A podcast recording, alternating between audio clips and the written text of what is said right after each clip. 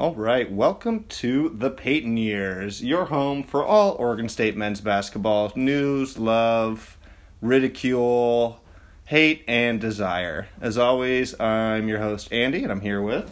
What's going on, you? This is Sam here. How are you guys doing? Doing well, doing well. Sam, how's your week been going? You know, um, it's getting to be that time of year where it enters your thoughts more and more. We've had a lot of distractions in the news lately. Um, most of which have gone the way that we wanted. And now it's time to really start thinking Oregon State men's basketball. I'm looking outside. It looks terrible. It's a fall Saturday. The football team is winless. This is when we start to get excited for winter. All the signs are pointing to an Oregon State college basketball season. The future of the nation is, is secure. The football team is winless, like you said, and the weather's terrible. That means Oregon State basketball is right around the corner. And we got a lot to be excited about. This is why, I mean, we had Media Day recently since the last time you and I sat down. We have a huge recruit. Big news, he's a Juco guy. Another, we're Juco USA.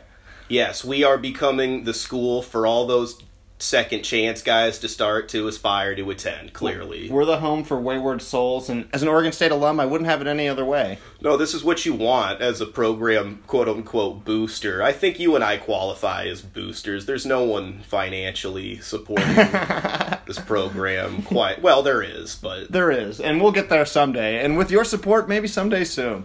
Absolutely. Um, so, like Sam said, we're just gonna, we don't have too much of an update. So we're just doing a little check in before the season. We're gonna go over the media today, the interviews with uh, Ethan Thompson and Wayne Tinkle. Going to talk about the new recruit, give a couple of updates, a little bit about a bygone beaver, and then we'll get out of your hair. But first, as always, the Oregon State fight song.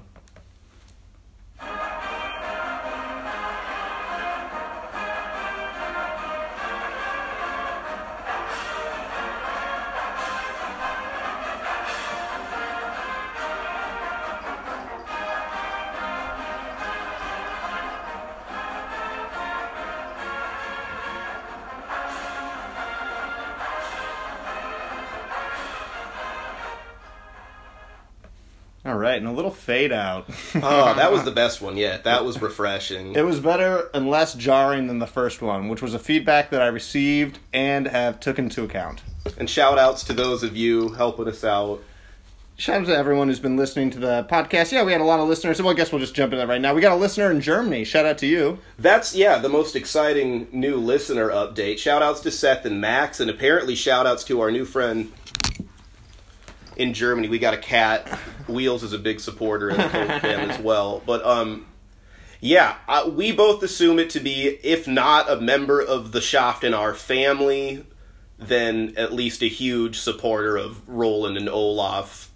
Uh, speaking of bygone bees, which we're going to talk about later, a pair of brothers overshadowed a little bit by another pair of brother tandem. We've had so many of them over the years, it's, but the ours were a favorite of mine. The Oregon State is a family affair for years and years and years, decades and decades. I don't think it's going to change with a coach coaching change. No, it's a it's a it's a well that we we're going to always have to to dip into. um, all right, so just getting into it. Uh, Pac-12 Media Day happened just a couple of days ago and they interviewed uh, Andy Katz and local media members interviewed Wayne Tinkle and Ethan Thompson, and we're just going to go over a couple things that really kind of popped up from it to kind of give our takes. Um, Sam, I guess first number one is we'll start off with defense. Um, so defense was a big topic of conversation for Oregon State. Obviously, that's kind of slipped in the last couple years. Originally, it was Wayne Tinkle's calling. It was. Card. I was about to say the same thing. It was a calling card of his days at at uh, Montana, and truly the first season when they were picked to win no more than five six games, and uh, gritted their way to seventeen he is, he established himself as a defensive guy, and since he's gotten more talent, that's gone away. It's well, that's kind of one of the things he mentioned. So, like last year, Oregon State was 11th in the Pac-12 at defending the three-point line, uh, 320th overall in yes college basketball, and it really reared its head in the one uh, postseason game that they did play and won when Alfonso Plummer, who really wasn't even that good last year, hit I think eleven of them. Yeah, definitely. And Wayne mentioned that he said that maybe uh, the team got a little lackadaisical, knowing that Kylor Kelley and as he referred to him as the human fly swatter was back there taking care of everything. But he promised this year a real get back to fundamentals approach on the perimeter. Yes, now that we have lost the nation's leading shot blocker, the defense will be better, Yeah, hope. as Coach Tinkle asserted. But he's done it before. Like OSU was a top three team in defending uh, the three pointer in his first two seasons at Oregon State, and in 2015 they were 15th overall in the entire country. So like I know that he can do it.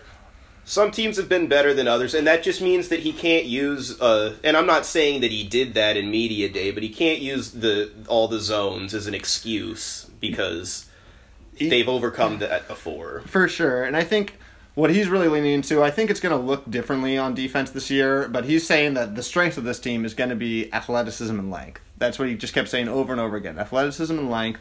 He's referring to the new JUCO guys. We've got like three new post players. Tariq Silver's a six six shooting guard. Uh, Hollins, in theory, Hollins provides and- that as well. Hollins, in theory, provides that as well. I mean, he's a he's a solid athlete, solid defender. Um, he has a tendency to float, but I think maybe in his senior year, maybe that's behind him. I I can establish specifically Hollins. I I am ready to say is bad, and I hope all these JUCO guys take his minutes. I expect otherwise. Unfortunately, though. We'll see. Another thing he mentioned on defense was one thing that he was stressing was that he's going to move Thompson around this year and really expand his game, really allow him to play both off ball on offense. But then he was really stressing on defense that he's going to move him around, put him in different positions. So that kind of made me wonder.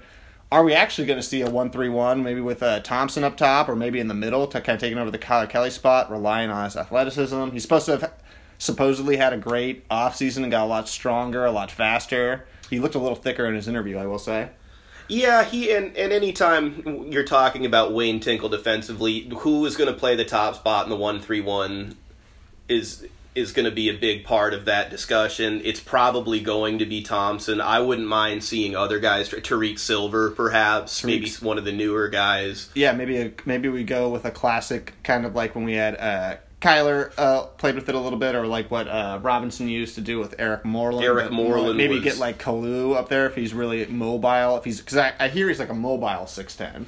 He well and clearly, I mean, the way he shoots the three and plays offensively, I am skeptical of his effort level. Defensive frankly. intensity, probably. Yes. Um, and it, whoever plays that spot has to be a guy that's on the floor for thirty plus minutes. Yeah, that's- unfortunately. That's definitely true. Um, just speaking of Thompson, that was another thing that came up was uh, they both like uh, Ethan Thompson mentioned it in his own interview, and then Wayne uh, echoed it. But they both talked about moving him off ball, playing him in different positions, not just purely as the point guard distributor that he's had kind of played the last couple years. And they talked about him more kind of evolving and stepping out from a Robin role. Well, and yeah, he's going to have to guard the the best guard on the other team. If it's anybody under six four, uh, the Will Richardsons, the the Remy Martins, the unfortunately Holland Woods, who's now in the Pac 12 Mm-hmm. of the world, and um, because they have no one else to do that.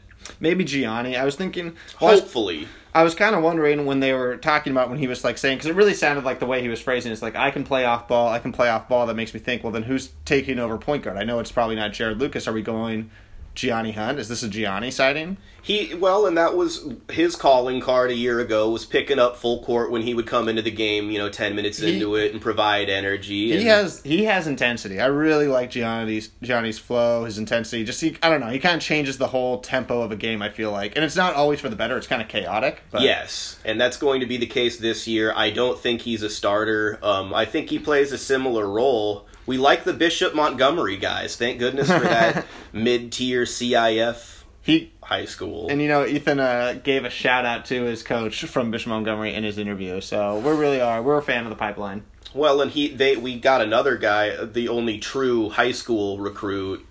Isaiah Johnson is from from that school as well, so we'll see if he can get some minutes. We'll we'll see. He's uh, Ethan said that he in his interview he mentioned that he's a good energy guy, that he he tries really hard, and that he's really smart. So those are all compliments that make me believe he won't see a lot of action Yes, at the start. that screams three-star recruit with no other Power Five offers. Um, during the media day, uh, Wayne gave a couple of updates on schedule and uh, Warith eligibility. Warith Watch. The Warith Watch, yeah. Um, he said for schedule, nothing's coming out right now, but they're working on it very hard, and it should be coming out soon. Okay, I mean, which is believable enough. I mean, they're running out of time. I looked at the just out of curiosity the ESPN Oregon State men's basketball page, which will shock you has not been updated a ton lately, but they have um three games on it. In one is Washington State, one is uh, another conference one, one was Wyoming. So whether that means anything or not, And I'm not even sure because in my mind, I think that Texas San Antonio is maybe the only school that we have on lock to play in non-conference. We have one non-conference game that is contracted in. I want to say it's Texas San Antonio. Well, when they played Wyoming a season ago, so it's believable that that could be one as well. I'm all for that level of competition. Wyoming was very poor a season ago. If we, you know, a slow start, I think would be very hard for this team to overcome. from. So I think a lot of momentum you can build early on, the better. Um, for Warith, uh, on Warith Watch, uh, Wayne Tinkle said there was some update. The NCAA has asked for more information. Oregon State is complying with that. We are supplying the NCAA with more information, and that is all he will say. Do you think that anybody that works in the NCAA office has the gal to tell John Calipari, we need a little more info before we clear this guy that you clearly want to play? It's just so insulting. It really is. That's honestly, I was thinking of the exact same thing because Kentucky just went through this very same thing with a post player who transferred there from is it Wake Forest or I uh, believe so. I think it, I think it was Wake Forest, um, a big ACC school. But yeah, the NCAA cleared them. It was a big to do. They had co-test uh, other coaches protesting it in the SEC secretly, and they still got him through. No one cares if this guy comes to Oregon State. No, and I think he's clearly actually a, a pretty good player. Maybe all the, the, the to do around him is making me overhype his ability. Well, Wayne, and I don't know if it's because he can't play and that's why he's doing. But Wayne talks about him a lot. He brought him up several times, like when they were talking about defense, and he was mentioning his strength uh, and athleticism and length. Like he brought Warith up. He's like, if we get Warith back, you know, that's a lot of length. War, I think if we get him back, you'll see by the end of the year a Warith um, Andela starting front court. That having them play together is is very exciting. Only having be- one of the two is still nice because I think Andela will help, but they're both limited in some. It would be like it'd be like the Oregon State version of the Twin Towers, where they're not tall towers. only yeah, I was get, only if the towers were six six truly. they're buddy bunkers. yes, but they they are monsters in the paint. So we'll see. Uh, fingers crossed for him. I think he could really improve the season, and if we lose him, I think it could be tough. He would be for for Beaver fans that can go into the past a little bit with us. He would be the best uh, transfer they'd gotten since Nick DeWitt's from Iowa on that one Jay John team that that made it to the NIT um, Jay John, in 2005, I believe. hell, Um, hell of a coach, hell of a name. yes, he had it going in the right direction. I was I was sold as a 14 year old when they when they made that NIT run. Um, another topic that came up during the media day was media obviously put out its Pac-12 poll, um, and somewhat a little surprising because you know independent polls have been coming out. The Athletic, um, CBS, uh, Three Man Weave Yes. podcast we talked about earlier or last time, um, and none of them had Oregon State last. I mean, they had them all floating around last, tenth place, eleventh place. I had seen Strictly 11. Strictly 11th. Maybe I think I saw 10th on the Athletics. Washington State, I think, yeah, is right there. But it- Cal being the unanimous 12th. Um, yeah, but now uh, Oregon State in the released media poll, the Pac-12 media poll, the official one for the season, Oregon State finished last. We're predicted to finish last. We finished behind Washington State by 18 votes. Oh, interesting. So they had Cal above both. Cal, Cal was at 10, Washington State 11, Oregon State 12. Um, top top three are UCLA, Arizona State, and then Oregon. In some order. Again, yeah, depending on the poll, I've seen Oregon at the top. Yeah, well, this is just uh, the the Pac-12 media poll, so I this is like the official one for the conference with all the media members who vote for the conference. it's like a conglomerated poll. It's mildly concerning to me that Cal seems to be creeping upwards in these polls. Well, they had they gave um, just on a side note for that, like so Cal has a player on the first team all conference. They did preseason first preseason uh, conference teams. Ethan Thompson was the only Oregon State player. He got second team all conference. And I think that's what separated them. Is Cal they gave uh, Matt Bradley the uh, heavy set shooting guard. Yes, this is a a display of the Beaver bias once again. Because that's because let's be honest, I said heavy set, but what I meant is fat. He's a fat He's a fat shooting guard. And who doesn't love a fat two guard playing D one basketball? I'm all for it. He's a good player. Mm-hmm. He but is. It was uh, again a, a, a very upsetting example yet again of the Beaver bias. I mean, Oregon got two players, both guards, first team all conference. They got uh, Chris Duarte, who was their uh, Juco, who was their own JUCO transfer, Yes. their own JUCO transfer last year. So maybe that's a promising sign for us. And then Will Richardson, who I believe is he an Oak Hill guy? wanna I think so. I think yeah, so. and he's So- going to kind of take over that Pritchard role. Yeah, after he's a- sort of being his Robin, so to speak. He's a good shooter. It's tough about the first team though, is because like there's literally it's like a five person or a ten person first team, you know, Mm-hmm. preseason. So to say that we don't even have one of the top ten players in the conference, Yes, to clarify, if if you because that's usually how basketball works. It's not five guys, one at, it's two at each position. So they're saying when they say first team, they mean a full roster Right, team, right. And Ethan, they deemed was not worthy of that, which is pretty frustrating. It's true. He's he made the second team along with um the stud uh, Josh Christopher, who is the stud uh, freshman at Arizona State. Tiger Campbell, the guard for uh, UCLA, who has the giant dreadlocks that are like three feet tall in the air. You should check him out. Yes. He's got crazy hair. It's very cool.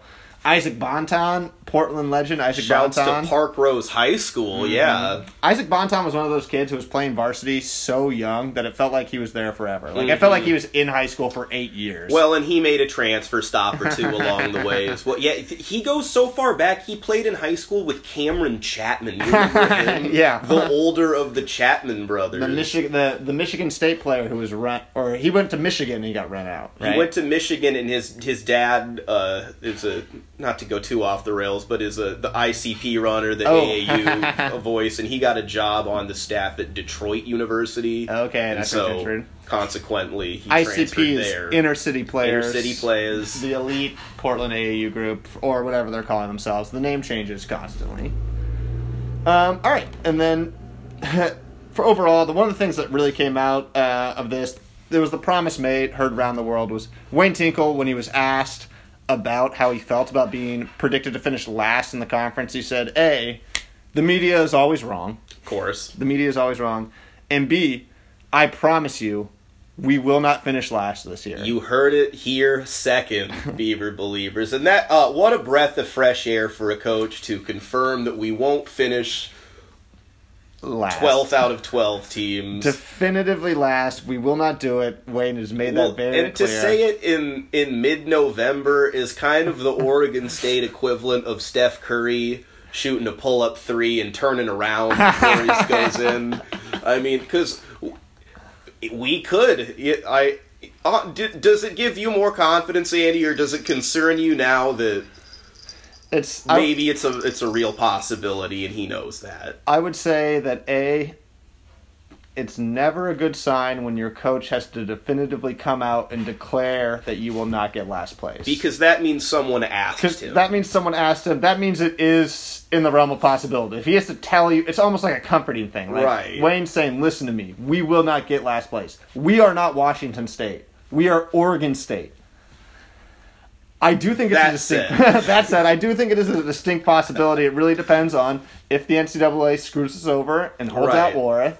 It depends on how these uh, JUCO guys step up, and it's really injury dependent. Like a big theme was uh, how deep our team has become. Like that's what Wayne and Ethan both talked about. That we're much deeper than we were last year. and that's pretty that's contingent on a lot of things uh, contingent on a lot of things, and I just think like you know, an injury to Ethan Thompson where he misses a sustained like two or three weeks in mm-hmm. conference would that would be so hard to overcome. the thought of playing even a texas san antonio or wyoming in that first week without him is pretty terrifying So I don't I think that like there are some qualifiers. I don't think we're gonna get. I have faith in Wayne. Wayne sweats too much during a game for me to ever not trust him and take him at face value. Right. Yeah, he puts his cards on the table certainly. But I think it's like there are if things go wrong, this is a season where if they go wrong, you hit rock bottom. Right, and I, th- which is clearly what he's trying to avoid by taking a flyer on so many different players. Yeah, he's really. We're going down swinging, and that's one thing I really appreciate about it.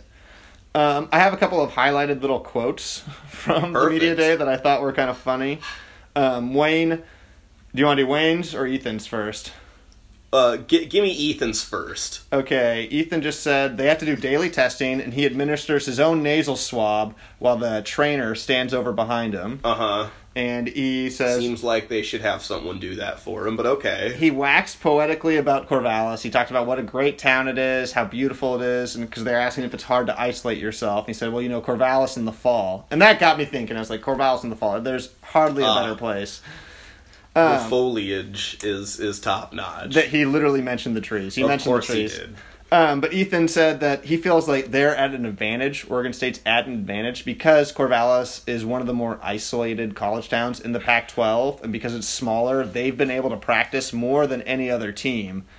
And they uh, have contained it very well Yeah. across all all uh, sports. So that's uh, Ethan's. And then he also just echoed that his coach that he can play either guard spot. And then, all right, so Wayne's was a little. He, Wayne had a little bit, a couple of uh, nice little moments that made me Sure. laugh. Um, one, he wants people to know that they only have three players in this program who have been a part of it for more than a year. Again, that is your doing as a coach when you have been a part of it for going on six or seven now. But it is an interesting thing to point out to help limit expectations. Certainly. Thompson, Hollins, Reichle. They're the only players who have been a part of it for more than a year. Now, how many second year guys are there? Because I, I can think of Silva, Silva, Gianni, um, Lucas. Lucas, De- uh, Tucker. hardly counts. I mean, Um, he, he, there's, yeah, Tucker, and then uh, I believe the rest are walk-ons. Yeah. Isaac Barnes, uh, the, the people we don't need to be giving a lot of airtime to. definitely not the pressure time. Um, this is a good one that I liked. Uh, so one of the uh, coach or one of the reporters, Nick Daschel for the Oregonian, he asked Wayne. He said, "Wayne, you know your team's toughness has always been a calling card. Like going back to Montana, it seems like maybe that's slipped a little bit in the last couple years." And I just loved Wayne's response because he really pushed back. He said, "Not tough." We finished fourth place a couple of years ago. That's the best finish in 30 years. Uh, so, so such an upsetting defense. The the team that finished was eighteen and 13 Mm-hmm. I believe, losing four of their last five games to uh, effectively kick them out of the NIT, even, which I really wanted for that team. It That would have been enough for me. Oh, it was so doable. That was the best talent wise team Oregon State's had in such a long time. and Colorado destroyed them Yeah. in that their one pack. So I And don't. Washington, and they just missed a ton of wide open shots against Washington. Yeah, that on the road Mm-hmm. in a high scoring game, the the UCLA game, the Arizona game, where I believe they were outscored like twenty two to four and, and, and lost by one at home. Probably shouldn't have happened. Right. Um. So yeah. So, I just thankfully he brought that team up in defense. But yeah, so I always love that. So shout out to Wayne for that. That was great. Um. Another great classic Wayne line because. Wayne's got a beautiful soul. Is one thing I'm realizing watching his interviews. He's a really glass half full type of guy, which I'm starting to appreciate more and more. Because it didn't Right. always seem like that. He always seems so angry sometimes, but I really think he's glass half full. This is a quote from Wayne. He said, they're asking about how hard it is to uh, end the season kind of on a win like that last year with all that momentum going Sure. forward, going to play the Ducks. And he said, you know, that is so tough. Um, you guys know, you guys have been around the business for a long time. You know that a good win like that can really get a lot of momentum going. Uh, last year, the Pac 12 had done so well. There was about probably going to be seven NCAA spots for the uh, NCAA spots out of the conference. You know, eight teams fighting for those seven spots, and you know we were right in the thick of it. uh, Cause that's and I was like I had to stop. I was like, wait, were we? I I I'm not gonna lie. I smoked some marijuana. I was like, did I forget? From time were we time. were we on pace to make the NCAA tournament last year? the answer is is as someone you know who can be prone to to question their memory from time to time for the same reason. Unequivocally, we were not. there was no. Cha- uh, but you and I, I remember discussing after that Utah game the NIT clearly being in It was in play. the conversation. It was certainly with one more win, but I thought that one could have been enough to get them in. Um, yeah, definitely. So I think the NIT was definitely in play. I mean, not to say that the NCAA tournament shouldn't have been in play. Like we had the all-time leading score in shot blocker. It definitely should have been a goal. Just I don't know how realistic that was. in with how the addition to other talent. Oh, well, well, if they had really beaten the Ducks the next day, we absolutely would have been hoping and expecting. Right, that's true. If if everything One. if the wind goes on, but up until that point, I I would question whether or not Wayne Tinkle simply was referring to the NIT when he said that we were right in the thick of it because that makes it true. He's doing a, a classic Sean Miller thing where he's being vague but also specific at the same time. Right. Just saying the tournament. Yeah, we're going to be a postseason team again this season. I love it. That's Pac-12 go to. And then the last uh, thing I liked from Wayne was someone asked him. They ended up with a question saying, "Hey, I've been seeing on social media Tres is working out a lot. Obviously, he's putting in a lot of time, effort, getting ready for the draft.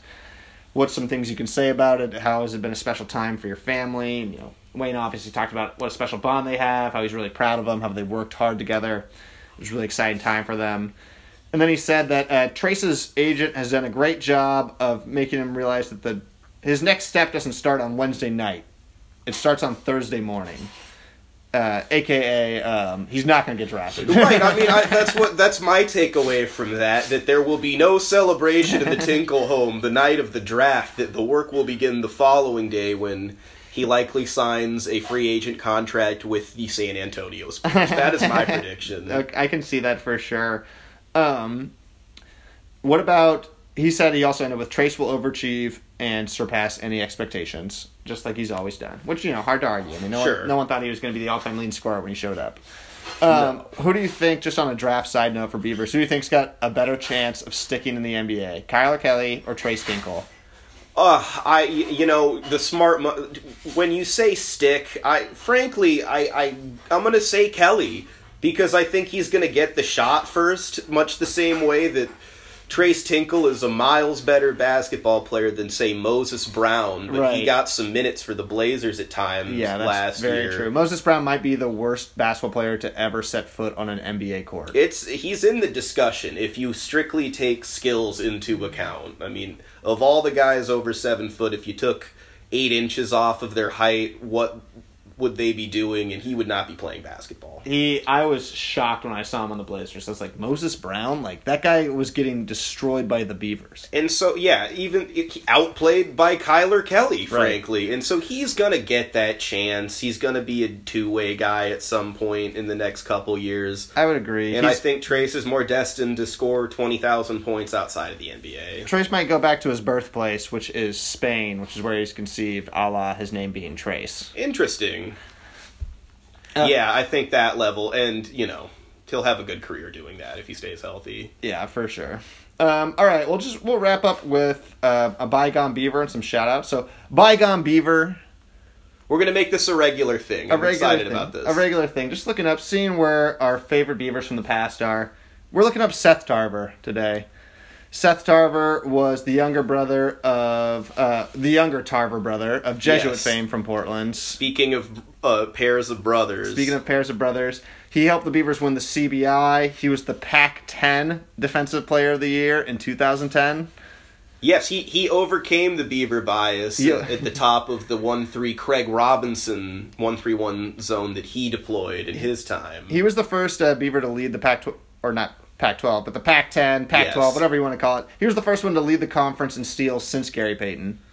and now, did Jared Cunningham Jared also Cunningham do that after Jared him? Cunningham did it. Jared Cunningham has the distinction of being the only player to ever lead the conference in points and steals and not get Player of the Year. What you get? A, we, I hate to. We don't want to spend too much time each episode on the Beaver bias, but it has come up a number of times. Give Jared his award for crying out loud. The They need to. Re- they took Reggie Bush's Heisman away retroactively. Just give it to him. That's exactly right. Let's take it from Jose Gutierrez. I know he didn't go to Cal without some money being handed over. Absolutely, and he's in the TBT now. He's still chasing it. Um, so just looking up. So after he graduated, uh, he didn't get drafted, but he played in the G League for the Idaho Stampede for a couple of years before heading overseas in 2013 to play in the Japanese Basketball League.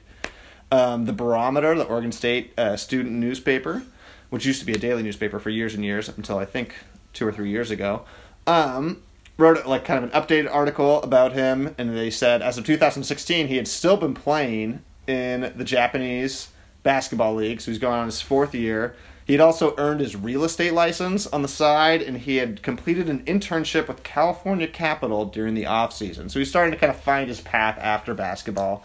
Clearly, had been advised that that because he, I remember he was on the Blazers' uh, preseason roster. Yeah, once, so he- he was getting a sniff of it, and I think had been told along the way it wasn't going to happen for him. I looked up his uh, LinkedIn page just out of curiosity, and it said from 2017 to present, he's listed as the director of the Thompson Family Foundation, as in Klay Thompson, like for the Warriors. That Klay Thompson, That Klay yes. Thompson. And there are some pictures. If you look up his Instagram, he's got he's sitting next to Klay Thompson's bulldog in one of those little throne chairs. So he's got some sort of connections. Um, he went to Jesuit. You knew he was going to be fine. Right, not a guy. I I remember I'm in the same age as him, and I remember when they beat Kevin Love in the state championship when he was like 14, thinking, you know, God, if the Beavers could get a guy like that in a couple years, it'd turn it all around. And the CBI wasn't what I had in mind, but uh, I, I'll always miss that version of the one three one zone, which has become so prevalent. Yeah, it was it was a beautiful thing. Um, so that's our bygone beaver, Seth Tarver. Shout out to you. Shout out to the Tarver Bros. My- one of my favorite brother pairs to ever play at Oregon State. Definitely top five pairs of brothers to ever play at Oregon State. And all, I've got to assume a pretty big name in Japanese basketball. If Gotta- you ask Japanese basketball fans, I got to think he was locking guys down out there. oh yeah, it's it's Rui Hachimura and Seth Tarver. Seth Tarver. Um, all right, perfect. Um, all right, just got to do some shout outs on our way out. Like we already said, shout out to our one listener in Germany, Olaf. Glad you like it. I assume it's Olaf for some reason. It could be Roland. Who knows? And then um, this might be when we talk about the beaver bias. I just want people to to have a picture of kind of what we're talking about. So last week I sent a review to the Three Man Weave podcast, which is a podcast about college basketball that really gets into the nitty gritty. And I just thank them for kind of going in depth on Oregon State on their last episode on their Pac-12 On their review. Pac-12 preview, which you should check out. Yeah, Which you should check out. They do a good Pac-12 job. If you're if you're into college basketball, they, these guys do a great job. But when I say media beaver bias, this is what I'm talking about. So I'm just going to play them reading my review and their response to it. one new one. That's right, Jim and Matt. We have one new review. It's from Free Tyreke Evans. I didn't realize he was uh, locked up. Is, he just, is he just like unsigned as a free agent? That's Probably. I hope so. Um, he says, "Love this podcast." He uh, he says, "Keep up the good work." He says, "As an Oregon Hey, State he said he said great work, Kai. Keep up the great work. Good work. Yeah. Yes. I excuse me for paraphrasing.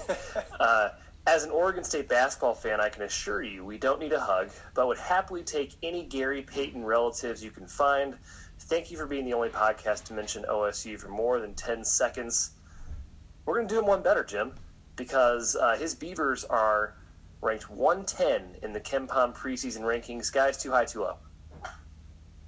I, I'm going to say it's slightly too high. Oh, no. Free It's- Tyreke. Evans. It is too high. Oh, boy. Can we Might be just a tough year. We, we let's blame Gary Payton Sr. for not having more kids. I think that's got to be Yeah, the you first have to and foremost the, problem. the Thompson family, the Tinkle family, and the Payton family should have all made a pact like ten years ago and said, "Hey, we need to all have like six kids because the entire program stability rests in our baby making ability." And now that's about to expire. and I- I'm just glad we have a Beaver fan out there. Um, I didn't know that, and I'm glad we do. I hope there's multiple of you. That, that's fantastic. Thank you for the review. Yeah. When I first heard that, I was really upset about the the 110 KenPom being too high, but realistically, top 125 is probably where we deserve to be. and we're there, and that's something that's going to be a goal that we are going to kind of check in as the season goes on. We're going to see where we're at in the KenPom. We're gonna call these guys out again. We're going to call these guys out. We're going to stay. Is our is the Oregon State goal to stay at 110, or should we uh, make the goal for the team to finish top 100 teams in the country? You know, we're Is that gonna, unrealistic? Let's make it top hundred to push to really push ourselves as fans. Wayne, Wayne promised us that we're not going to finish last in the conference. Can he promise us that we will be one of the top hundred teams? I think that Wayne, if he were here, would promise that. But frankly, one one ten, if they're in that one hundred four to one hundred nine range, something like that, I'm gonna take it as a W. There That's there's gonna be some good wins on that schedule. Some good wins, some great losses, which is something you can always look forward to as an Oregon State fan. Nothing better than a great, especially early in the season when you're building that resume, a good Beaver loss. Yeah. All right. Um, do we have anything else we want to talk about before we get out of here? Did you want to mention the new JUCO recruit? Oh yeah, I mean it goes to the the future is bright as well. I, I don't know if he got a chance to comment on on Dashawn Davis and media day, but another New York guard, four stars. Um, likely, as as is usually the case, being overhyped now. They're pointing out that he had an offer from Seton Hall. I gotta think that. The promises in Corvallis were a little more enticing. It He's- sounds like he's going to have the ball in his hands. He's gone on record and said Wayne Tinkle has told me I will have the ball in my hands the moment I step on campus. almost as if he's threatening that he'll leave if that doesn't come true. And I'm not sure why he ended up at such a good player at a junior college. I'm sure he just needed the right fit, and he's going to find that in the family atmosphere of Corvallis. We're JUCO USA, baby. That's all there is to say. Yeah, I meant uh, so exciting things on the horizon for Beautiful. you and I as well. Oh yeah. All right. Well, um, this has been the Peyton years. We'll do a, maybe one more check in before the official start of the season. Whenever they drop the schedule or let Warith play. Um, side note on the free Tyreke Evans, he is uh, just banned from the NBA for drugs for two years. Bring him back. Tyreke needs to be He'll back. be back. He'll be back. He's got a great shot, great handles. Um, all right. This is the Peyton years signing off. Go Beeves forever. Go Beavs, fuck it us.